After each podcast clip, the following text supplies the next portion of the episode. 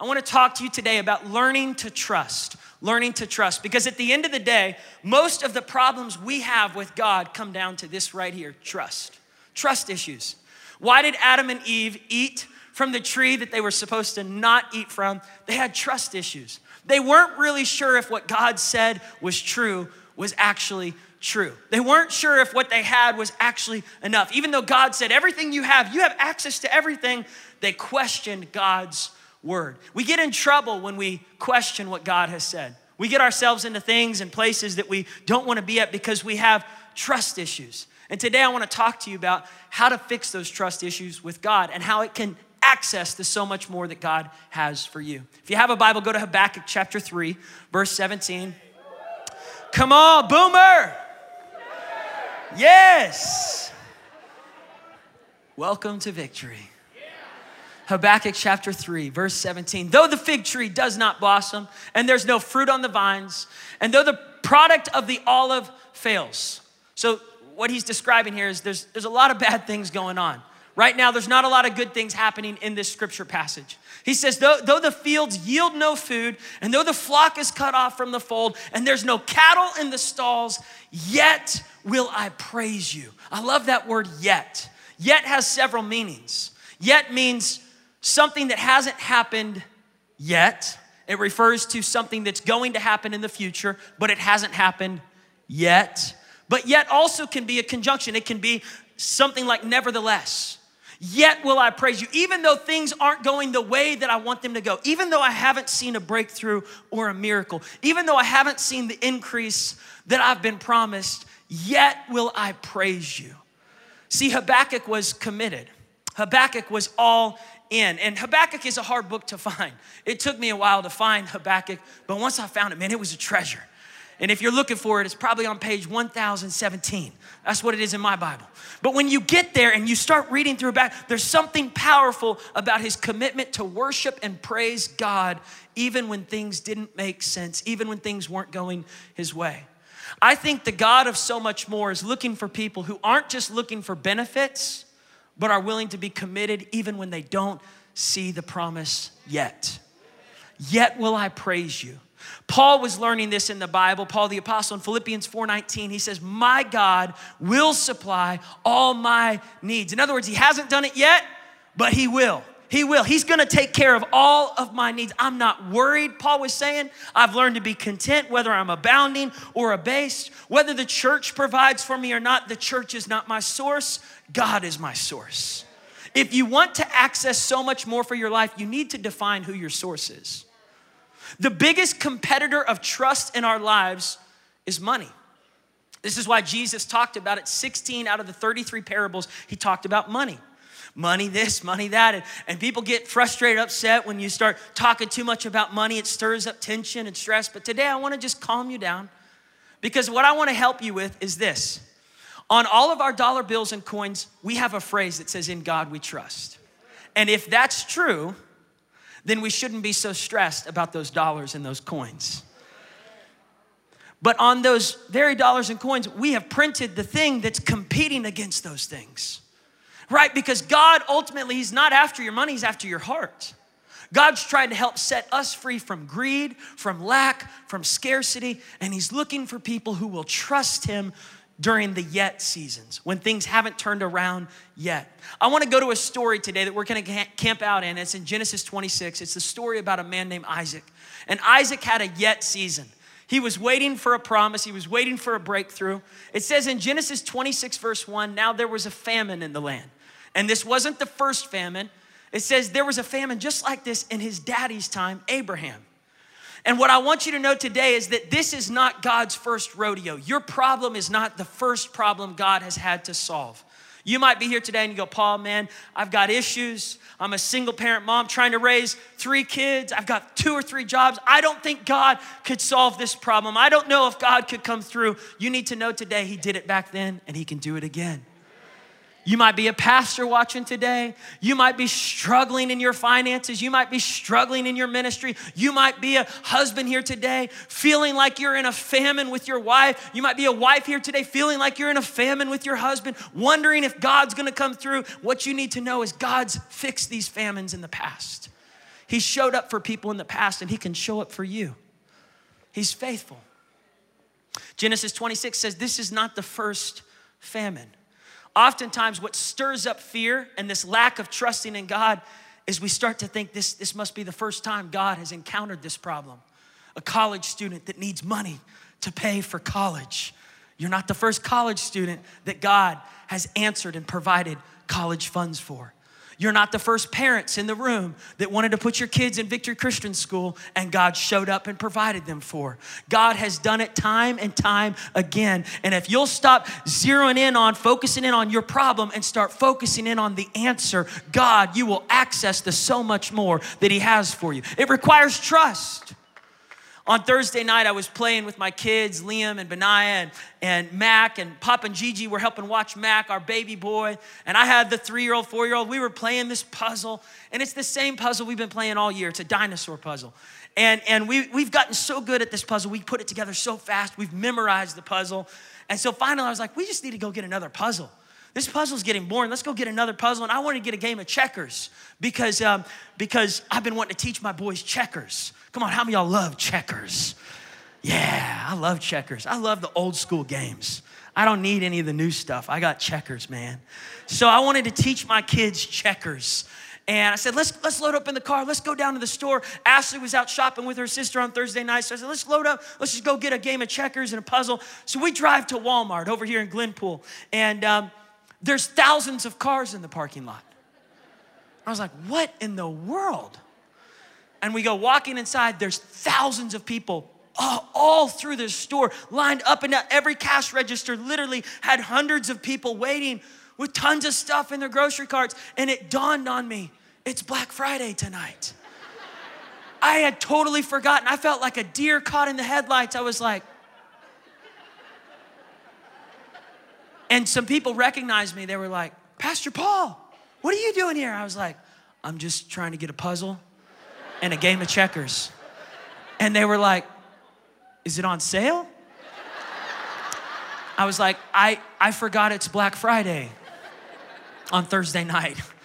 And, uh, and I was like, No, I, I'm not gonna wait in line this long to buy a game of checkers. We'll come back tomorrow. But we had worked so hard to get a parking spot to get there. So I said, let's just walk around through Walmart.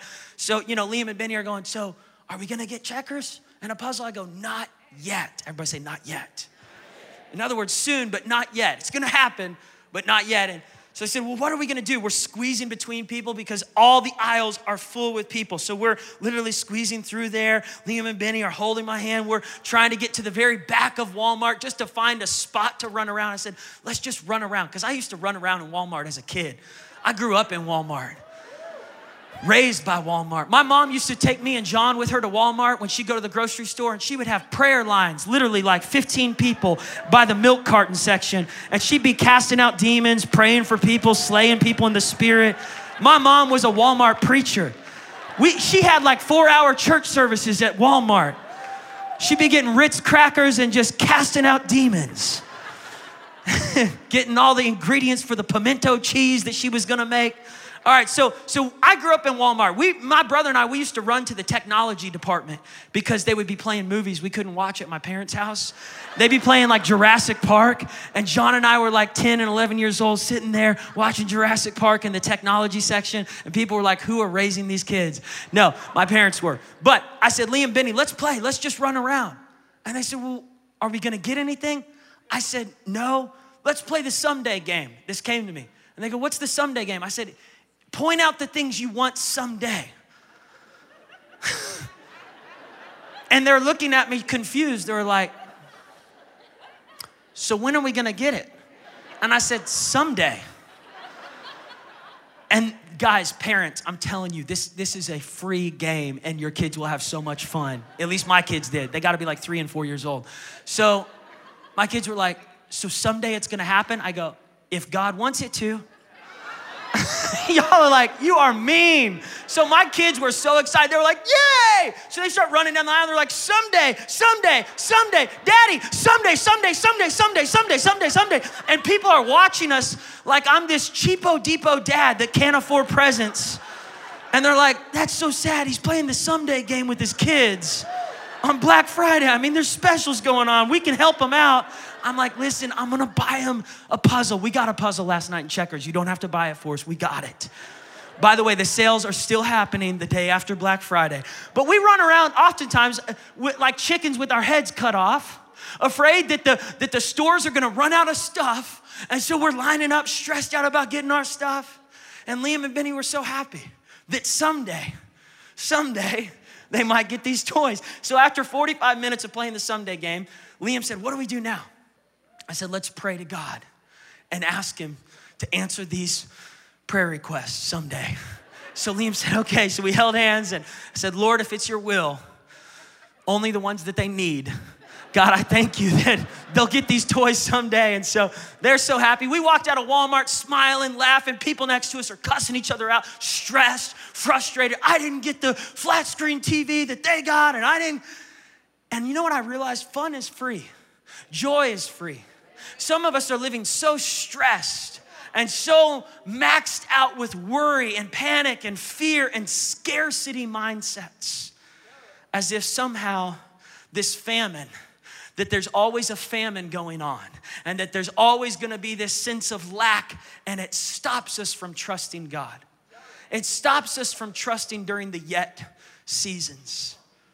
And you know what I've realized about trust? Liam and Benny, they got in the truck and we drove home and we got back to the house and we played and hung out and, and it was fine. They were okay. They trusted that someday they would have what they need. And in the meantime, whatever they needed, they, it would always be provided for them. And oftentimes we get frustrated because we don't get what we want, but what we want isn't always what we need. God knows what you need, and God will take care of your needs, but you've got to trust Him during the in between times while you're waiting for some of those wants to be answered. Some of you want to get married right now, but God may not want you to get married right now because He's trying to heal your heart from the last person that broke it. Some of you want certain things right now. You want a promotion. You want more in your life. And God's saying, I need you to trust me when you're going through the famine. That I have things lined up for you. I have opportunities, I have provision, but I'm, I'm, I'm watching your faithfulness. So Isaac is, is in this moment, he's in a famine, and God shows up in verse 2 of Genesis 26 and says, Do not go down to Egypt. Don't go down to Egypt. Egypt was the place where everyone was going. It was where the money is at. People were following the money. If you will follow God, the money will follow you. So many people follow money as a means of direction for their life. Go where the money is, go with the popular choice. And either we follow the, the voice of God or we follow the popular choice. We follow what everyone's saying to do. You need to do this, you need to do that, you need to invest here, you need to invest in that. And it says God spoke to him, don't go down to Egypt. Don't go down to that place where you think all your needs are gonna be met. Don't put your faith in Egypt, put your faith in God. Don't put your faith in riches, put your faith in the one who richly provides for you. And if you'll put your faith in the one who richly provides for you, you will never be disappointed by the riches that can't sustain you in every season. Because at some point, all the stuff you have won't be enough. And that's where you've got to find your true foundation. The, the best place to put your trust is in God. So it says that God said to Isaac, Stay right here, and I will be with you, and I will bless you. And to you and your descendants, I will give all these lands, and I will perform the oath which I swore to your daddy Abraham. Remember Father Abraham, who had many sons? And many sons had Father Abraham, and I'm one of them, and so are you. And he says, I will make your descendants multiply as the stars of heaven. So the same promise he gave to Abram, he's now giving to his son Isaac. You are going to step into harvest that your parents labored for. You're gonna experience miracles and breakthroughs because you had a dad that was faithful to obey God's voice. I'm seeing miracles and favor in my life because of my mom and dad's obedience to God. There's a praying grandma in your family tree. There's someone in your family line that didn't give up on God. And because of their commitment to God, you are going to experience miracles and breakthroughs. Your obedience today will affect generations tomorrow. This is why this thing we're about to do as a church, we're calling it for the future because we recognize it's not just for today, it's for tomorrow. It's for our children and our children's children. You see, Abraham didn't know 60 years prior to this when he was in a famine, when he trusted in God, when he brought his son Isaac to the altar, he didn't know that one day his son would go through a famine. And it's good to remember that our parents went through famines too. I'm thankful to know Billy Joe and Sharon walked through tough times too, and God was faithful for them, and He'll be faithful to me as well. He'll be faithful to Ashley, He'll be faithful to us. I love listening to stories from my grand grand at Christmas. She'll be 95 this upcoming year in 2019. And she tells stories. She'll say, You know, I was born in 1924. And I remember during the Great Depression, we weren't sure if we were gonna have food on the table the next day. But God was always faithful. You need to know this is not God's first rodeo. Your famine, your problem, your issue, God's been faithful to people in the past. And because your parents made a covenant with God, and some of you are gonna be a first generation Christian in your family, you're the one, you are the Abraham in your family. You're making a covenant because your parents didn't trust in God. How many are the first one in your family to follow Jesus? I want you to raise your hand. Can we give it up for those that are starting a legacy today? You're starting a legacy for your family today. You're starting a legacy. And there will be future generations blessed because of your obedience. How many are here today? You are walking in favor because you had a, a grandma, a grandpa, a dad, a mom that trusted in God, believed in God, tithe, walked in the obedience of God's word, and you're seeing breakthroughs. And you're, come on, Jesus. Listen, here's the point God was telling Isaac, I was faithful to your daddy. I'm gonna be faithful to you, but I'm counting on you to trust in me. Trust is not trust until it's activated with obedience. Trust isn't trust just because you sing a song. Jesus, Jesus, how I trust you, how I prove you o'er and o'er. Jesus, Jesus, precious Jesus, oh, for grace to trust Him more. Offering plate comes by. No, thank you. I'm not trusting you with that. I trust you during worship, but not during the offering. God's like, hold up, worship is offering. Jesus, Jesus, how I trust you. Somebody hurts your feelings, breaks your heart. God's word says, forgive them, forgive them, forgive them. It's not a suggestion, it's a commandment. Forgive them because the, the mercy you show others will be the mercy that returns back to you. And you go, I trust you during worship songs, but no, I'm not gonna forgive them. I'm gonna hold on to my offense and my bitterness, and I'm gonna leave because I'm upset at them. And God's saying, listen, trust isn't trust until it's activated with obedience. It's easy to do something you want to do. It takes true commitment to do something that you don't want to do. Listen, Christianity is not a promise of, of the easy way out. It's not like, hey, here's the escape plan from every problem you have, and you just you never have to face any difficulties. Christianity is the commitment to follow Jesus even through the famine. Yet will I praise him. Even though the crops aren't producing, even though there's no cattle in the pen, yet will I praise him. Like Job said, my Redeemer still lives. Naked I came into this earth, naked I shall leave, but I choose to praise the Lord regardless of what I see that's going on around me. God is not your problem, He's the answer to your problem. And if you will trust him through the famine, he says, I promise you, I swear I'll bless you. We want all the benefits without the commitment. It's like the boyfriend that wants the girl to do everything with him, but he won't put a ring on her finger. Dump him. Tell him, you gotta wait till the wedding day. My body's not yours until the ring is on the finger, until we say, I do. See, I think God's saying, I, I don't want you to just date me. I want you to put a ring on the finger. I want you to be all in. I want you to be committed. Isaac, I know everyone's going to Egypt, but I'm saying stay right here. But the land is bad, the soil's bad. God knows how to make something out of nothing. And oftentimes, what looks bad here, because you're looking over there, the grass is greener on the other side, it's just because you're not watering your own grass. God's saying there's more beneath the soil. There's acres of diamonds right beneath your feet. There's oil, there's nutrients, there's minerals. You've gotten so frustrated, you've called it a famine. But if you will start prophesying over the soil that you're standing on, the marriage that you're in, the ministry, the mission, the purpose, the finances, I'm telling you, there's more than meets the eye. There's more. Faith is the substance of things hoped for, the evidence of things not yet seen. It hasn't happened yet. Someday, game. God says it's gonna happen. Trust me in this. So it says Isaac stayed.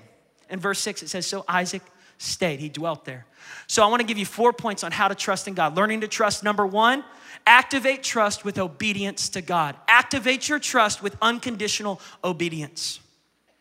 Unconditional, no strings attached, no ultimatums, right? It's not like, okay, I'll obey you if you do this, this, and this for me. That's ultimatums, that's conditional obedience. Unconditional obedience is, okay, I'm going up to the mountain like Abraham did, carrying Isaac up to the mountain. I don't know what's going to happen. But when you walk with unconditional obedience, there's a ram walking on the other side of the mountain that's gonna meet you at the top. When you walk with unconditional obedience, when you trust God's word, trust is not trust until it's activated with obedience. What am I asking you to obey? I'm asking you to obey God's word. What has God's word said? God's word has said, You should have no other idol before me. You should love the Lord your God with all your heart, soul, mind, and strength, and love your neighbor as yourself. God's not trying to rob you, He's actually trying to bless you. God's not trying to take from your life, He's actually trying to bring so much more into your life. And it's connected to your obedience to God. When you obey God, you step into the so much more that God has for you. And when you obey God with little, He can trust you with more. You might have very little today. You might be a young person here and you're going, Paul, I'm broke. I don't know what I could give to God. I don't know how I could worship God with my. You can sow your time. You could sow your talent. You can get involved serving in the church. You can give out in many different ways. You can obey God's word. Isaiah 119 says, If you're willing and obedient, you will eat the good of the land. So we activate our, our, we activate our trust with obedience to God. Number two, stay faithful in the process. Stay faithful in the process. Isaac stayed when everyone left. I think oftentimes there's a spirit of restlessness that gets on people. They just get restless, just get bored with things. Bored. I want something new. I want the new iPhone. I want the new deal. Jesus said, listen, don't store up for yourselves treasures here on earth where moth and rust destroy. Everything that's new and trending right now at some point is going to turn out to be old and outdated. He said, All these things that you value here on earth and the Egypt, the treasures of Egypt that you want to run down to, and you want to leave the idea of trusting in God, or you want to leave the place God's called you, or the relationships God's called you in. I remember when I was 12 years old, I was getting a little bored with saving up money and sowing and tithing in the church, and I was getting frustrated. And, and there was a new fad going on called Beanie Babies. How many of y'all remember Beanie Babies? Okay, so I had like I had $500 from birthday money and from uh, mowing lawns and from odd jobs I had done. And, and I put all of that into Beanie Babies. I bought Bessie the Beanie Baby. I bought the Penguin. I bought a hundred Beanie Babies. I put, I invest because I heard people were buying Beanie Babies and selling them and making huge money off the Beanie Babies. So I was like, this is what I needed. I need to put my trust in Beanie Babies. I need to, I, I need to shift my faithfulness from God to Beanie Babies because Beanie Babies are going to supply. My dad was like, this is a little weird. You're a 12 year old boy with Beanie Babies. I was like, Dad, they're not for me. I'm gonna sell them. And just watch, I'll be the biggest giver in the church. Just wait for my tithe. It's gonna be so big. Trust me. And my dad was like, Okay, we'll see. And I waited a little too long. And nobody wanted my beanie babies. All my beanie babies ended up in a garage sale. For $20, someone bought a whole box of my beanie. It was one of the saddest days. And I thought, I'm never putting my trust and beanie babies again. All the stuff that we chase after, the things that we think are going to solve our problems, they end up leaving us even more empty in the end. You get stuff and stuff and more stuff and more stuff. Jesus says, don't chase after that. Don't store up treasures here on earth where moth and rust destroy. It's okay to have riches, it's not okay for riches to have you. Like if you've shifted your faithfulness from God's house to, to, to just constantly being out on the road and doing business because you've turned your business into a God and constantly being gone from family and you've you've shifted your faithfulness from where God's called you to be. You've gotten restless. This is what the prodigal son did in Luke 15. He got restless. He got frustrated. He's like, I want to get out of dad's house. It's boring. This house is frustrating. They don't ever feed me the right meals. I want this, I want that. And his dad was taking care of him. He forgets that it was always there. Everything he needed was always in his father's house. But he got a restless spirit. There was a, there was a prophet in the Old Testament named Balak. Balaam uh, uh, uh, hired Balak to curse the Israelites. And he couldn't curse the Israelites. True story. Every time he opened his mouth to curse them, blessings came out. He just kept blessing the Israelites. Lord, bless them coming in, bless them coming out. It was amazing. God was causing the enemies of Israel to bless Israel instead of curse them. But then he did something. He said, I can't curse them, but they can curse themselves if they leave the place that God's called them to be if, if we can get a restless spirit inside of them to walk away from where God's called them to be, to get restless like the prodigal son, to say, I want to leave dad's house, we can get them to curse themselves because the blessing is connected to the house. There's a blessing connected to the places God's called you to be. There's a blessing connected to the soil He's called you to be rooted in. Stay faithful. Stay faithful. Oprah said, Anyone will ride with you on the limousine, but I want to know who's going to ride with me when the limousine breaks down and we got to take the bus. Who's going to be faithful? Who's my faithful friends? Is there any bus riders with me here this morning? Who's faithful? It's easy to stay somewhere, stay in something when it's convenient, when it's comfortable, when you get everything you want. But what about when there's a famine? God said, I know you're tempted to go to Egypt, but don't. Stay right here. Trust me in this, Isaac. Trust me, I'm telling you, there's a blessing connected to faithfulness. If you stay faithful, I'll make you fruitful. Faithful will lead to fruitful. Faithful will lead to fruitful. Listen, I don't want you to be flashy. I don't want you to be flaky. I just want you to be faithful. I know it's not always sexy, but stay faithful. Stay right where I got you. Keep sowing when no one else is sowing. If you'll be faithful in the church, just show up week after week after week. You might feel undervalued. You, you every every day you wake up in that marriage and you feel like there's a famine. Just stay faithful. Stay faithful as a wife. Stay faithful as a, every day that you go to that job and you're frustrated, you want to leave. Every time people offend you and you want to leave, stop leaving every time it gets tough. Stay somewhere long enough to see a breakthrough. Stay somewhere long enough to see a miracle. Stop being so flighty every time you you face a mo- uh, listen, I think most of the miracles that we want in our life are connected to faithfulness. And faithfulness is a sign of trust. Hebrews chapter 6, verse 12 says, Don't become lazy, but instead imitate those who through faith and patience, faith and patience. What is faithfulness? It's faith and patience. It's just connected faith and patience. Through faith and patience, they inherit the promises of God. Abraham stayed in a land that didn't make sense to stay in. Lot went to Sodom and Gomorrah. Abraham went to Canaan. It wasn't pretty back then, but because he stayed, he was faithful. Isaac stayed, he was faithful. All of a sudden, the land starts to change. The climate starts to change. The environment starts to change. Why? God's gonna use you to change your climate. Instead of letting the climate change you, instead of letting the environment change you, He's gonna use you to change the environment. And it says, no, this is so good. Before I get to it, let me say this Isaac's faithfulness led to Isaac's fruitfulness. Your faithfulness to the commandments of God, your faithfulness to the place that God's called you to be in, the people God's called you to be connected to, and the laws that God's called you to operate in. Now, listen, the old covenant was basically done away with when the new covenant came in, but the principles from the Old Testament continued into the New Testament. This is why Paul said in Galatians 6, verse 7, don't be mocked. Whatever a man sows, he will also reap. It's a principle. It's not a law, it's a principle. So there's a connection to staying faithful with your sowing. You'll always reap a harvest. Give and it shall be given back to you, pressed down, shaken together. It's New Testament, right? Okay, so when you're faithful with those principles, you'll continue to see the fruitfulness that God has in store for you. It says in verse 12 of Genesis 26 Isaac sowed in that land. He sowed in the place that no one wanted to sow. He stayed where no one wanted to stay. He sowed where no one wanted to sow. He sowed in a season that didn't make sense to sow, and he reaped in the same year a hundredfold. If you'll stay with, if you'll stick with it, if you won't throw in the towel, I'm telling you, so many people quit right before the breakthrough.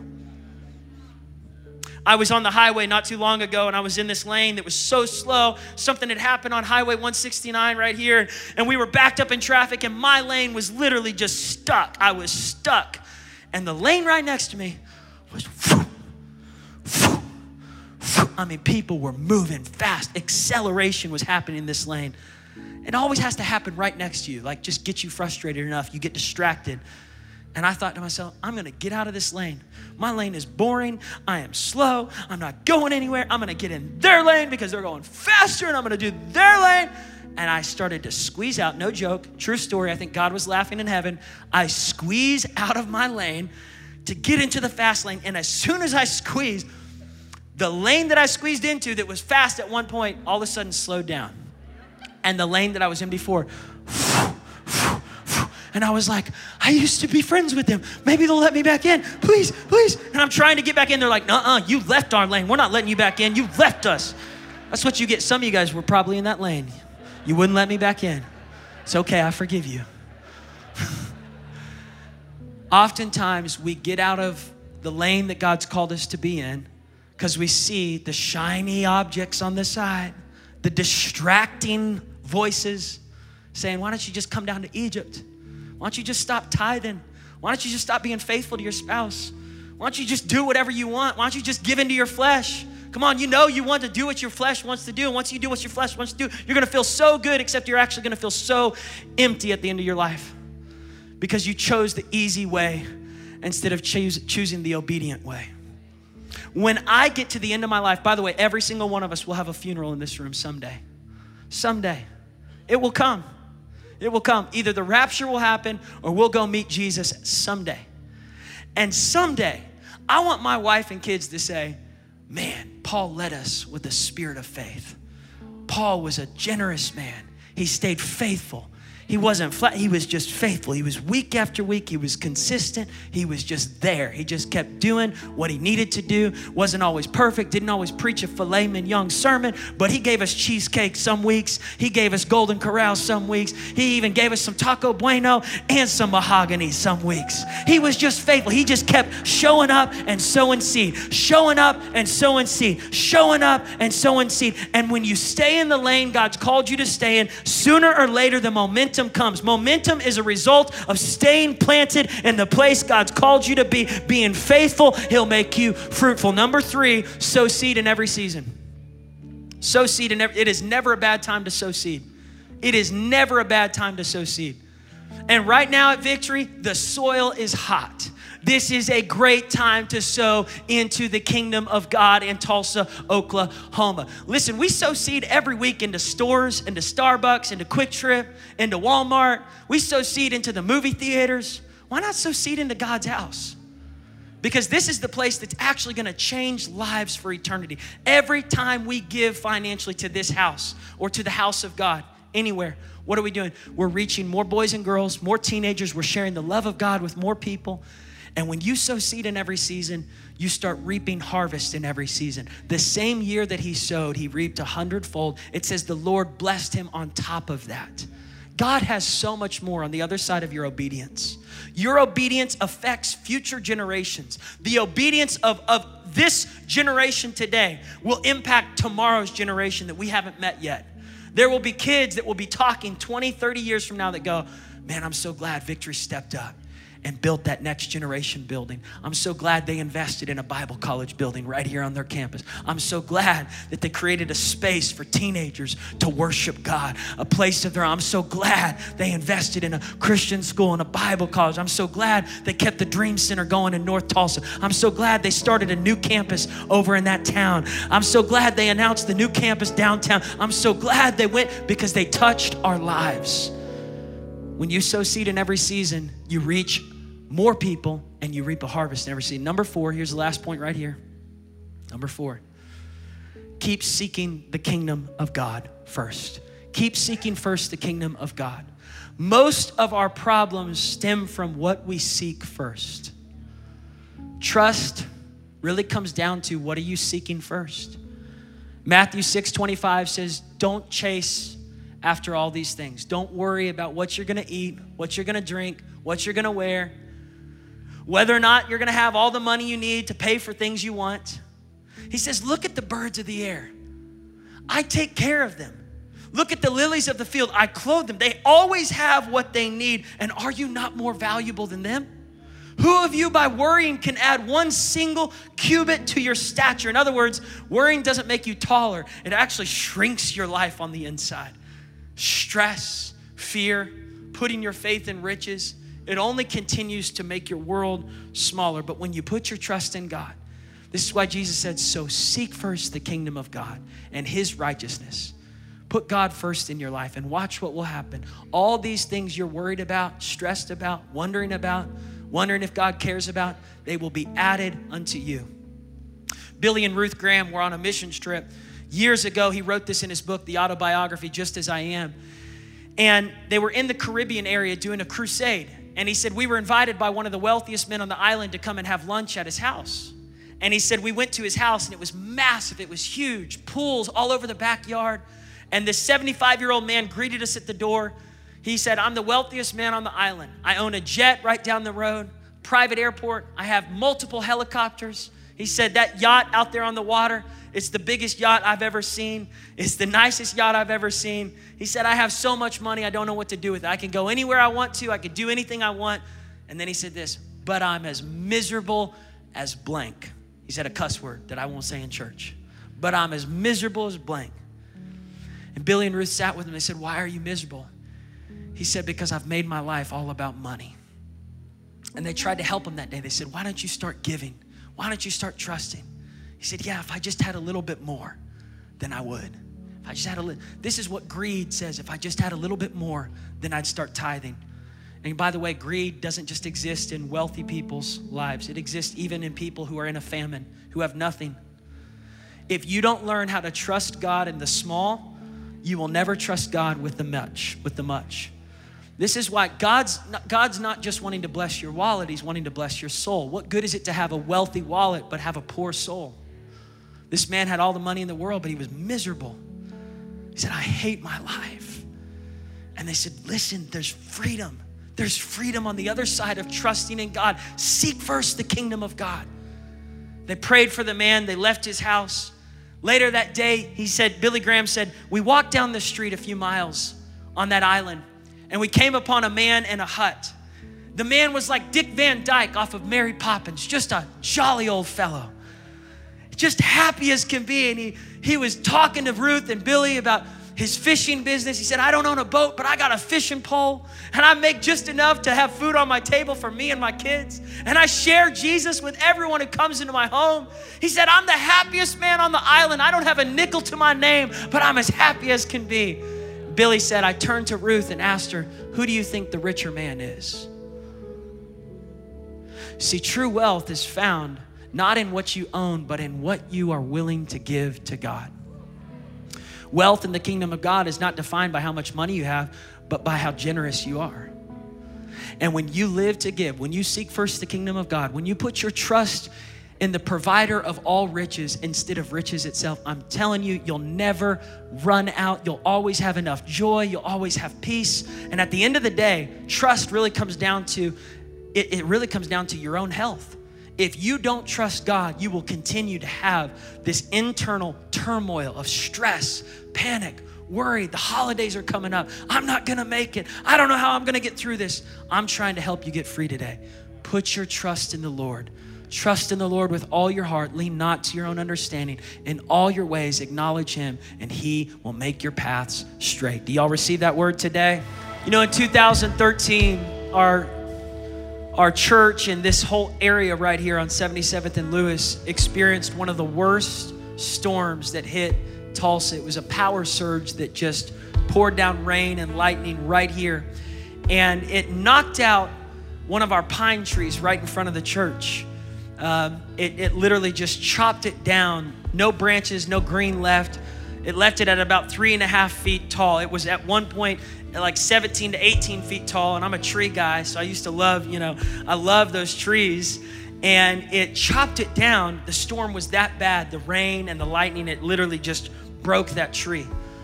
It left the other tree normal. It was fine. It was standing tall and strong. That one didn't get messed with, but this one did. And I remember thinking, man, we need to get rid of that tree. That is that's an ugly looking tree. It's dead. We need to get rid of it. And the landscaping guy said, No, Paul, leave it there. I said, Why? He said, Leave it in the soil. He said, Trust me. He said, you uproot that, it has no chance ever of birthing green again. But he said, if you leave it there, he said, just, just wait for a year. If no green comes from it, let's get rid of it. But he said, just leave it in the soil. What, what oftentimes we don't realize is when a tree gets messed up in a storm and damaged on the top, the roots go so deep beneath the soil. When you stay somewhere long enough to let roots go deep, they produce fruit later on when it looks like you've been damaged. Some of you, you've been knocked down by some storms in 2018. You've been knocked down by people. You've been betrayed. You've been hurt. You've been disappointed. You've been let down. In some ways, you've lost your life, even though you're still living. You've lost your faith. You've lost that desire to believe God for miracles. And you're just kind of surviving. You're on autopilot. But what you need to know is there's nutrients beneath the ground. As you stay faithful in the house that God's called you to, in the soil God's put you in, as you keep sowing, I remember seeing for the first time that trees start to sprout a little green. I said, Did you see it? I talked to our landscaping guy. I said, Did you see that? The tree's starting to grow green again. He goes, I see it. I said, I told you. I told you. Today, that tree that was one time three and a half feet tall because of the storm stands now 30 feet tall right in front of our church. You can see it. It's the one right there on the right. You can see where it was one time cut down. It's got some character to it, it's got a story to it. I like that tree more than the other trees on our land because there's a story behind it. Some of you have been knocked down but God says, I can still breathe life into you. I can still do miracles. I can still heal your marriage. I can still change your life. I can still, don't walk away in the famine. Don't give up on God. Don't stop believing. Don't stop trusting. Stay with it. Stay faithful. I'll make you fruitful. I want us just to bow our heads and close our eyes. Maybe you're here right now and you've been tempted. You've gotten a little restless. You've been tempted to just call it quits on some things. Call it quits on some, some things that God has in your life. Could be even people. You've been frustrated in the process. Like Isaac, maybe you feel like you're in a famine. And God says, Stay right here, sow right here. Trust me in this. I'm turning things around. You don't see what's beneath this ground. God says, I, have got more in store for you, but you've got to trust me. Trust in the Lord with all your heart. Lean not to your own understanding all over this room, if you've been having some trust issues and today you're saying, I need to put my trust back in God again, I want you to lift your hand all over this room. Yeah, hands going up. I've been, I've been wanting to call it quits. I've been wanting to stop in some areas. I've been wanting to throw in the towel in some areas, but today I'm choosing to trust in the Lord again. Secondly, you're here right now and you say, Paul, it's been hard to be faithful. It's been hard to stay with it. I've gotten weary in well doing. But today, I want to renew my commitment to stay with it. If that's you, I want you to lift your hand. Could be in a relationship, in your family, in your finances, in your giving, in your commitment to, uh, to continue to obey God's word. Last but not least, you're here today and you say, Paul, I'm not right with God. I don't know if I'm going to go to heaven. I've drifted from God. I've gotten into sin. Like the prodigal son, I left the house. I've done some things I shouldn't do. But I'm back here today and I want to get things right with God. I want to surrender to Jesus. The good news is the Father always welcomes you back home. The doors are always open, the light is always on. Calling out to any prodigal sons and daughters, come back home, come back home. Today is a new day to say, Lord, I'm coming back to your will, your way. If that's you, I want you to lift your hand. Today's your day to say, Lord, I'm coming back. Lord, I surrender. Lord, I'm tired of doing things my way. Awesome. If you raised your hand for any of those, I want to invite you to come and meet me at the altar right now. Come on, take a step out from your row. We're going to cheer on. Today is a new day. Today is a day to stretch your faith again. Today is a day to say, Lord, I'm trusting in you again. Lord, I'm renewing my commitment to stay faithful, to stay committed to the plan that you have for me, the mission that you have for me, the ministry, Lord, the message, what you've done in my heart. Lord, I'm choosing to put my trust in you, not in my riches, not in my stuff, but Lord, in your word, in your promises that are true. They are yes and amen. Antonio, lead us in that song. Come on, there's room at the altar for you right here, right now. Today's a day to surrender, to say, Lord, I'm coming back home. Lord, I repent of doing things my way. Lord, I'm choosing to put my faith in you. Lord, I'm choosing to trust again. I'm choosing to trust again. Lord, I'm surrendering my heart. I'm surrendering my mind. Lord, I'm surrendering the hurt, the wounds, God. Lord, I'm letting it go.